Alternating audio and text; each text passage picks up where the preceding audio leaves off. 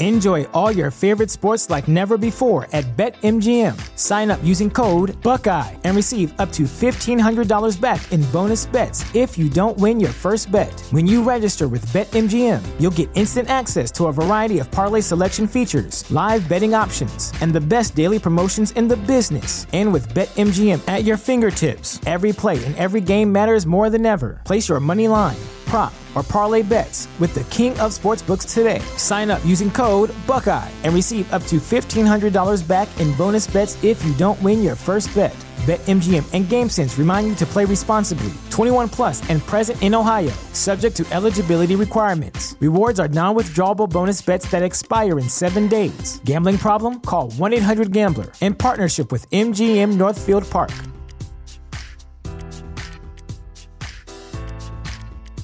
Now, it's no secret that I'm always hustling. I'm low rent, so I'm always doing what I can to make an extra buck. Well, two weeks ago, I invested in a friend who was starting a new business. It was a bakery, and because I know he's got skills, I went all in. But then over the weekend, there was this mishap with one of the ovens, and his bakery burned to the ground. So yeah, that investment is toast.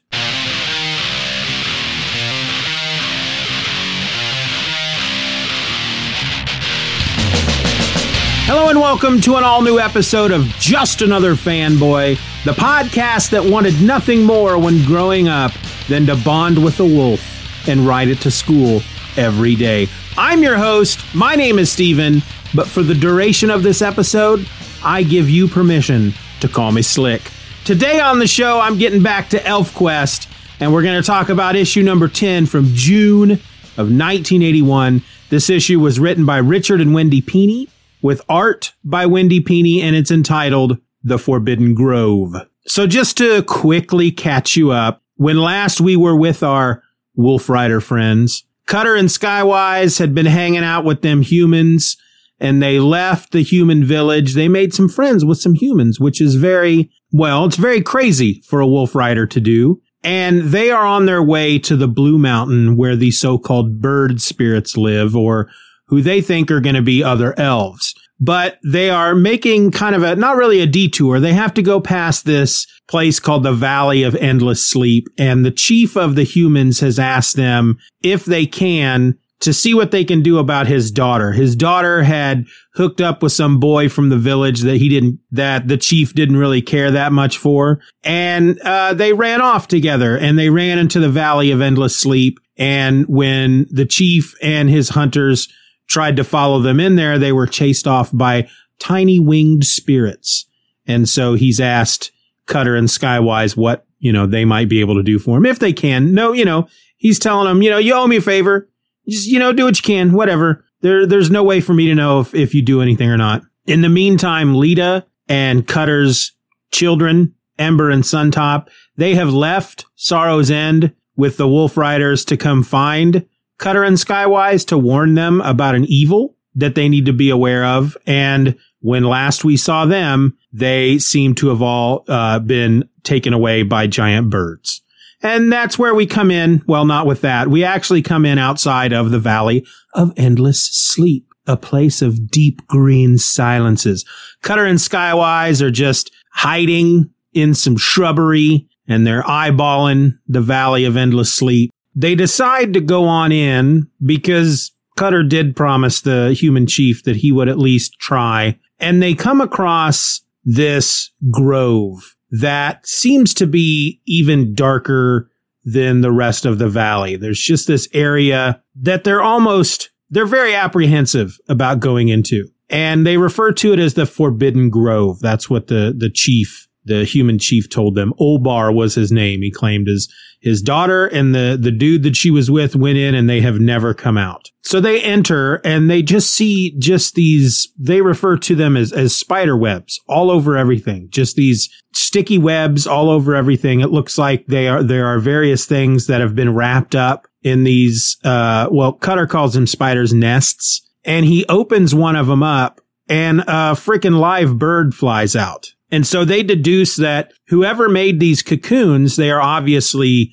meat eaters and they have created these cocoons, um, they still think they're spiders, meat eating spiders that trap their prey in these cocoons to keep the blood fresh. Well, he wants to do some more exploring to see what he can find, but Skywise is is incredibly tired. He he hurt his arm when they were trying to leave the the human village. Uh, you, you'll have to go back and listen to the previous episode to learn how that all happened. But he decides to just sit down and chill for a bit while Cutter goes off and does a little bit more exploring. Skywise then falls asleep and we see just for a panel off in well, the distance, not too far, but he's being watched by what look like little winged fairies, basically, with like flowers and whatnot for hats. Well, we go back to Cutter and he's found uh, a larger cocoon, a big bundle that's probably the size of a, of, of a football, basically. And he opens it up and there's a little wolf cub in it. And right, he's very surprised and he's kind of happy to see this wolf cub because of course, Nightrunner, his wolf that he has bonded with, has gone off to grow old and die, basically. Well, he picks the wolf up, the little wolf cub, and sees immediately that it's very well fed. And he mentions that the wolf's, the wolf cub's pack couldn't have abandoned it not that long ago, you know, because that's, it's fat. It's, it's, it's a well fed cub. And as he's holding this cub, which is very friendly, he nuzzles with it. And immediately he realizes he picks up the scent of his daughter on this wolf cub. And so he goes running back to Skywise because he wants to make sure that he's correct. You know, it's like, I, I smell my daughter on this. These, you got to understand that the, the wolf riders, um, I honestly can't remember. I've read this so many times now. I can't remember if they've gone into this yet. Uh, if they haven't, they will soon. But the original Wolf Rider was one of the high ones. She was able to use magic to transform herself into a wolf and she started running with a wolf pack and she mated with a wolf. And then her, uh, cub was like half elf, half wolf. And so the blood of wolves are in this tribe. They're, they're, they're, they have a bit of wolf inside them. And so his scent is like that of a wolf's scent. He can, he, or his senses, his smell, his sense of smell and he smells his daughter on this wolf and he he just thinks that's too crazy to believe. He's got to go find Skywise so he can get confirmation. Well, we get back to Skywise who's still asleep and these little fairies, these little I mean that's really the only way you can describe them. Uh, think of like Tinkerbell basically. They are spitting this webbing cocoon on Skywise. So these are the creatures that have been encasing animals in these cocoons and they refer to Skywise. They talk really weird. They refer to Skywise as a still quiet high thing and they have to put the wrap stuff on it. Um, one of them doesn't want to because it sees that his arm is hurt. And one of them is saying we basically, we can't do this while it's hurt. It has to get better before we can put it in the wrap stuff. Well, one of the, one of these little fairies, its name is Petalwing and Petalwing basically is the leader. And Petalwing says, nope, we're doing it. And they're all like, fine, we'll do it. Well, Cutter shows up and just starts slashing at them with his sword. You know, what are you doing? And because he, he assumes now at this point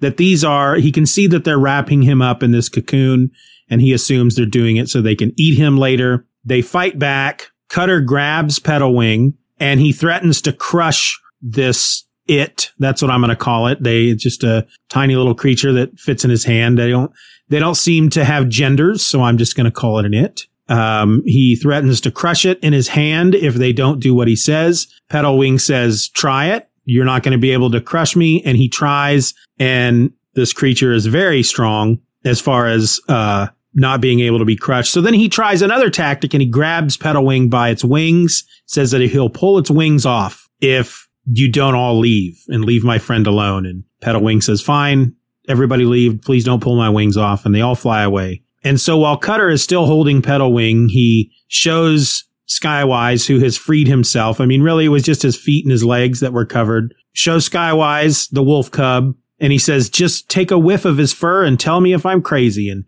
Skywise sniffs it. And then right away he says, that's Ember. I smell Ember's scent on this wolf cub. And he's like, it's true. I was right. And so he starts grilling Petalwing. Where did this cub come from? You know, when did you wrap it up? And, and it tells him, uh, again, they talk really weird. It says, no tricks, no tricks. Fur, soft yap thing. Come two darks ago. Come with other high things. Too little, one big. And Cutter is immediately, you know, he hears something like that. Two small ones, a big one, that Leetah, his cubs. He says, where are they? And Petalwing spits webbing in his face and flies away. So Cutter goes chasing Petalwing off and deeper into the forest and he can't find Petalwing and he decides to try a different tact and he stands and sends. If you remember, the elves can communicate to each other telepathically. They call it sending. Um, Leetah and her group, she comes from a different tribe. These sun dwellers that,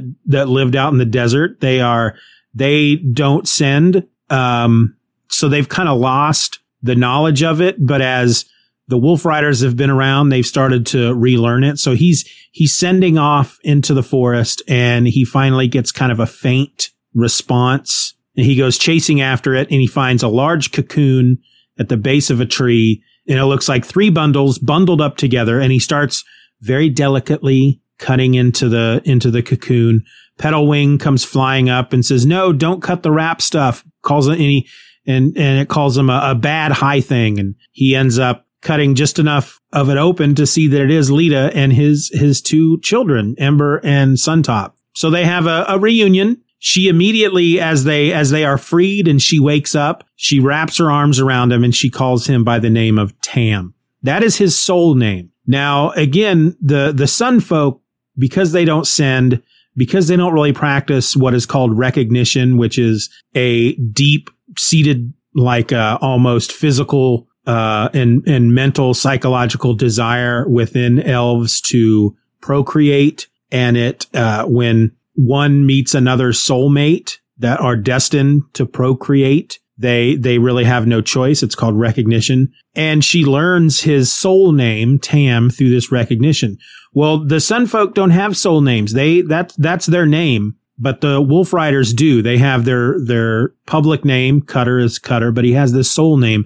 And apparently, unless you are incredibly close to one of these elves, you're not supposed to know what their soul name is. And so she says it out loud and she realizes that Skywise is there and she's, she's very, she's very upset with herself for just blurting out Cutter's soul name in front of Skywise. But Cutter tells him, don't worry about it. He knows my soul name. He's always known. And because they're, they're the best buds. They're, they're, you know, they're basically brothers. She says, she refers to it as brothers in all but blood. They're, they are so close that they know each other's soul name. So he wants to know why, of course, they, Cutter and Skywise want to know why they're there. When they left Sorrow's End out in the desert, Leetah and her and his and, and their kids were, were back there. He left them there. He was going to be gone for a couple of years and then he was going to come back. And so they have this moment where they all kind of join hands or wrap their arms around each other and they're in a circle and they bow their heads and they do this like a collective sending so they can each see what they've all experienced. And Cutter and Skywise see that they, the Strongbow, one of the Wolf Riders, shot down this giant bird. They describe it as a bird with a wingspan as wide as six wolves set nose to tail. And they were really excited about shooting down this bird because they're going to get this meat. Well, as they're eating and feasting on this meat, more of these giant birds arrive, seven of them. They dive and they just start picking people up. And they don't really say it, but we can see that there are people on the backs of these birds riding them. Well, as these birds are attacking and carrying people away, Suntop runs away and they make a point to tell you that it's not because he's a coward. He is, he has to find his dad and tell his dad, uh, the, the, the warning. He has to warn him about the evil that he's going to be encountering. He is a, they're all to a certain extent they all have a bit of magic in them. Um, but Suntop has kind of a, uh, uh, psychic magic within him. And there is an elf at the Sorrow's End at the village in the desert named Savah, who is the oldest elf any of them, any of the Wolf Riders have ever encountered. As, as elves grow older, they grow taller. And so she's like as tall as a human, whereas the rest of the elves are tall, like, or, or about as tall as children. And so Savah, one day she'd gone out, um, in her astral form basically and she is was looking out over Cutter and Skywise and kind of scouting ahead to see what they might encounter and she encounters this evil and the evil fights back at her and she ends up being trapped in her own head and Suntop is able to use his magic to get into her head and find out uh, this message of of warning that he has to give to his dad. And so as these giant eagles start attacking everybody, he jumps up onto one of these zwoots, which is like a camel horse. This thing has a, a pair of baskets hanging off of each of its sides, and he jumps into one basket. Ember follows, jumps into the basket with him. Leetah chases after them. One of these birds swoops down to grab her, and she hides underneath the zwoot, and the zwoot runs away, and she grabs onto the harness, and she is dragged along with it. And basically, it just it it pulls her and her children into safe, you know, to safety, and it runs for a long time. They're very um they're very strong and they have a lot of stamina and they can run for a long time and it and it runs with her until it finds these woods and then the Leetah and her kids, they go off into the Forbidden Grove. They fall asleep. Choplicker, that's the name of the of the little wolf cub, wanders off. And while they're asleep, that's when the these little web spinners, these little fairy things come and, and cocoon them up. So Suntop tells Cutter that he has a warning for him from Savah and he doesn't quite know how to tell him. He doesn't quite understand what it is, what, what the message is. He just knows it's in his head and he doesn't understand. He doesn't quite know. He's not, he's a little kid. He doesn't have that magical ability yet or the understanding or enough understanding of his magical ability to interpret what is in his head. So the two of them go off together to have some privacy and basically just try to work out what's in his head. While they're doing that, Leetah, who is a healer, that's her magical ability. She heals Skywise's arm and he's so ecstatic that his arm works again that he starts swinging around in the trees. And then Cutter comes back and he explains that really Suntop wasn't able to tell him much uh, just was able to provide to him in his head some pictures and feelings about the blue mountain that they're headed toward and how there is a great evil there and that they should be avoiding it. But he doesn't really want to, he, he's like, but we, that's, that's not what the focus is right now. We need to find out what happened to the rest of the wolf riders. Well, they start to leave and Petalwing doesn't want them to go away or, um, doesn't want to be apart from them. Petalwing says to the effect that Petalwing remembers belonging time, whatever that means. I know what it means. I've read all this before, but as a, as a first time reader, we don't know exactly what that means. Petalwing flies and in basically into Leetah's hair. Cutter tries to get rid of it, throws, throws Petalwing away, but Petalwing follows them as they leave or as they make their way through the Forbidden Grove. Eventually they bunk down for the night and Leetah and Cutter go off by themselves while Skywise cuts into a cocoon to let out an animal that they can then kill and eat. And, uh, Ember wants to know where mother and father are going, and Skywise is like, "Don't worry about it. They uh, they need to be by themselves for a while." And they go off into the forest, and there's a lot of fireflies around. It's very beautiful. And then, well, they they have some uh they have some alone time. They do some stuff that husbands and wives do at night in a forest surrounded by fireflies. And when they wake up later, their feet are covered in Petalwing's, cocoon webbing stuff. They get dressed, or at least they put enough clothes on that they are not entirely naked. Petalwing jumps back into Leetah's hair, explains to them, or tries to, because Leetah wants to know why these tiny creatures spin their webs. It seems to be for no reason. And Petalwing says, Petalwing got reason. Wrap stuff keeps soft, pretty high things safe and sound. Petalwing go with. Take good care of high things. All of this is a clue to uh, what Petalwing is, and we will learn that later. Not in this issue, however. So eventually they come across the biggest cocoon that they have seen so far, and Cutter figures out, just based on the size and the shape, that this must be Olbar's daughter and the boy, or the young man that she ran off with. He cuts them free and then he, he tells Leetah to hide. He cuts them free. He jumps behind a bush with Leetah and they watch in, in hidden silence as the two humans wake up. She is quite fascinated by them because she's always believed that humans were monsters. And he tells her that he always has as well. He has since learned a little differently. The tribe that he grew up with that lived near him and the Wolf Riders were enemies of his, but then he has met other humans that consider his kind to be basically like gods. Well, as they're watching the two humans, a howling erupts in the in the forest in the Forbidden Grove. Cutter and Leetah recognize it right away. So does Skywise. They know who it is and they all howl back. So there's all this wolf howling going on around these humans.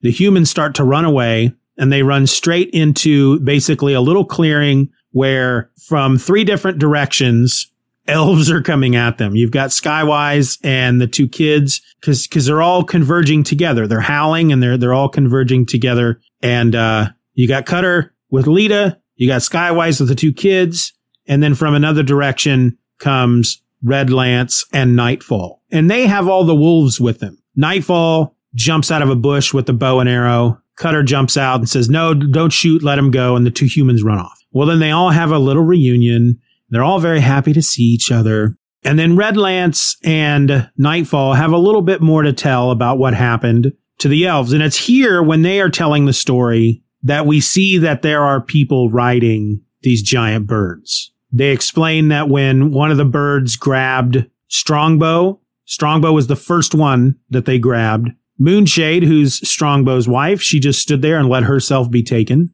Redlance and Nightfall jumped into the water, which wasn't very deep, but they were able to hide underwater. Um, almost got trampled by Leetah's Zwoot as it ran by. And when they came out of the water, all of the wolf riders were gone. Most of the wolves were still there. So they took the wolves with them and they followed in the direction of Leetah's Zwoot, basically. They also know the direction in which the birds went and Cutter deduces that they have gone to the Blue Mountain and that they have taken the wolf riders with them. And despite the warning not to go to the Blue Mountain, he realizes that they have to at this point because regardless of what dangers might be there, because Suntop tells him, no, you can't go to the Blue Mountain. I just told you. I gave you the warning. What are you, some kind of freaking idiot? You can't go there. It's evil. And Cutter tells him it doesn't matter. It doesn't matter how dangerous it might be because the tribe needs help. And that's all that matters. And that's the tribe. We then get one page where we enter the Blue Mountain Strongbow is in some kind of prison cell.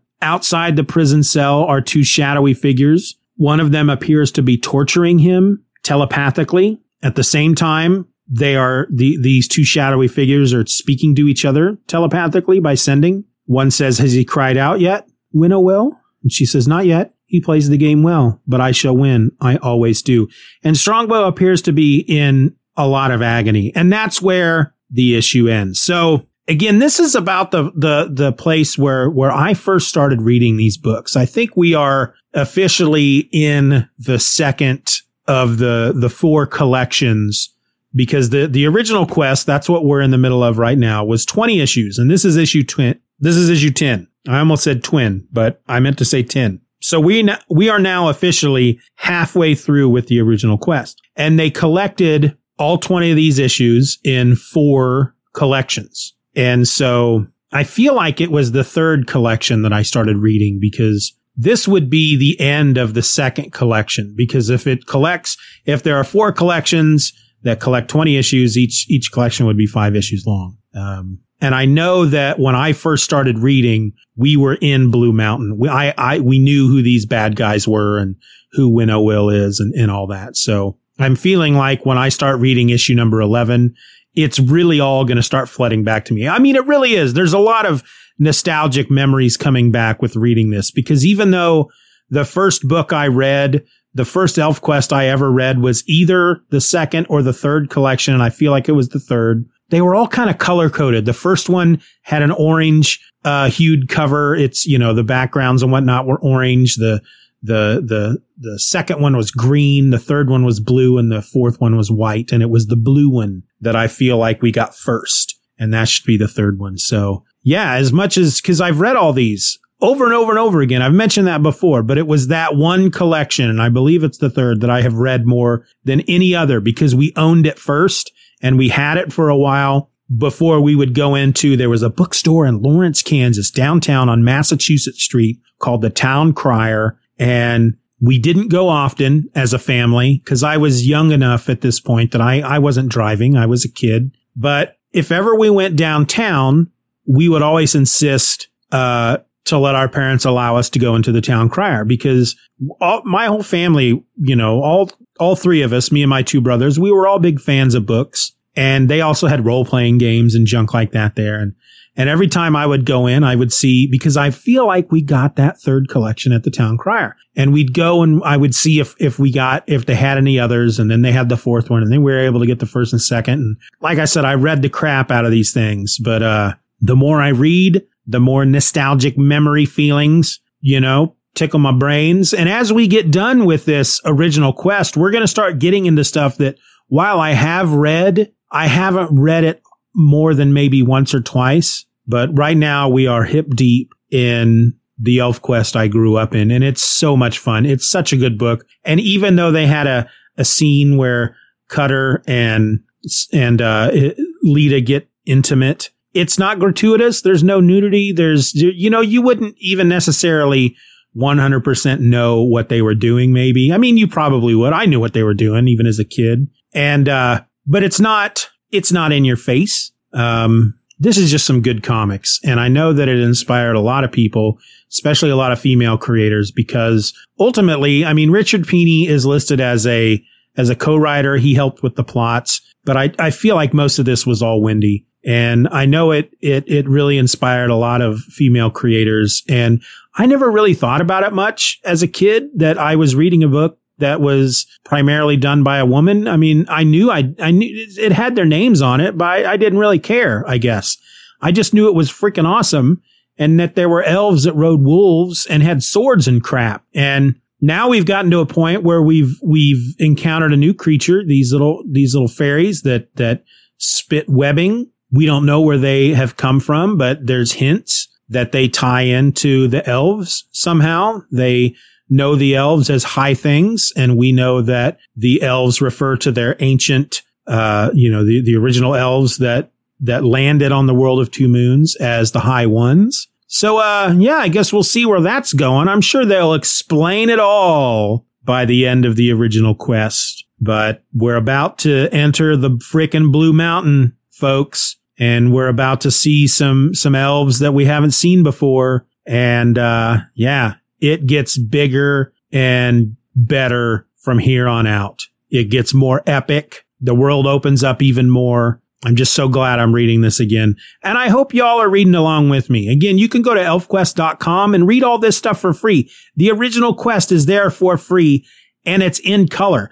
I'm reading these uh, through the trade paperbacks that Dark Horse put out. It's like the, the complete ElfQuest co- collection and they're all done in the original black and white. But you can read them for free on elfquest.com and they are free, uh, again, free, full color. If you're reading along with me and you're enjoying these books, you know, let me know. Feedback at stephenorelse.com. Catch me up on Twitter or Instagram by searching for at Stephen or else. Join the or else Facebook group and join in on the discussion there. But I want to know what you think. Did you grow up with ElfQuest like I did? Did you have the role playing game? Did you have the lead figures? I've got some right now over on a shelf that I painted myself. I can't find them all. I had like Madcoil and I had a bunch of them and I can't find them anymore and it makes me really sad. But uh yeah, who knows when we're going to get to issue number 11 since we're going to be going to once a week here pretty soon. But until then, folks, this is my episode. I'm Steven, and I'm just another fanboy. Be nice to each other. That's all I ask. Be nice to each other.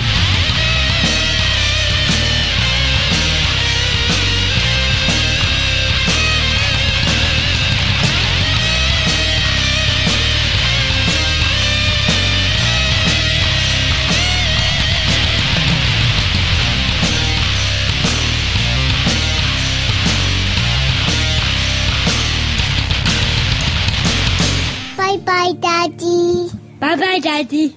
Good job.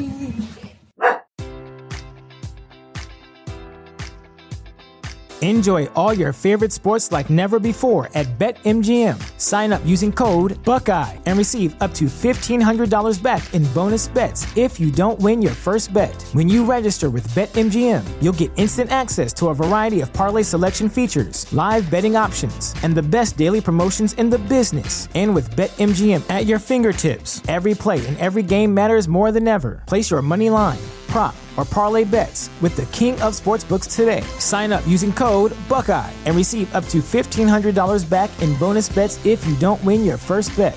BetMGM and GameSense remind you to play responsibly. 21 plus and present in Ohio, subject to eligibility requirements. Rewards are non-withdrawable bonus bets that expire in seven days. Gambling problem? Call 1-800-GAMBLER in partnership with MGM Northfield Park.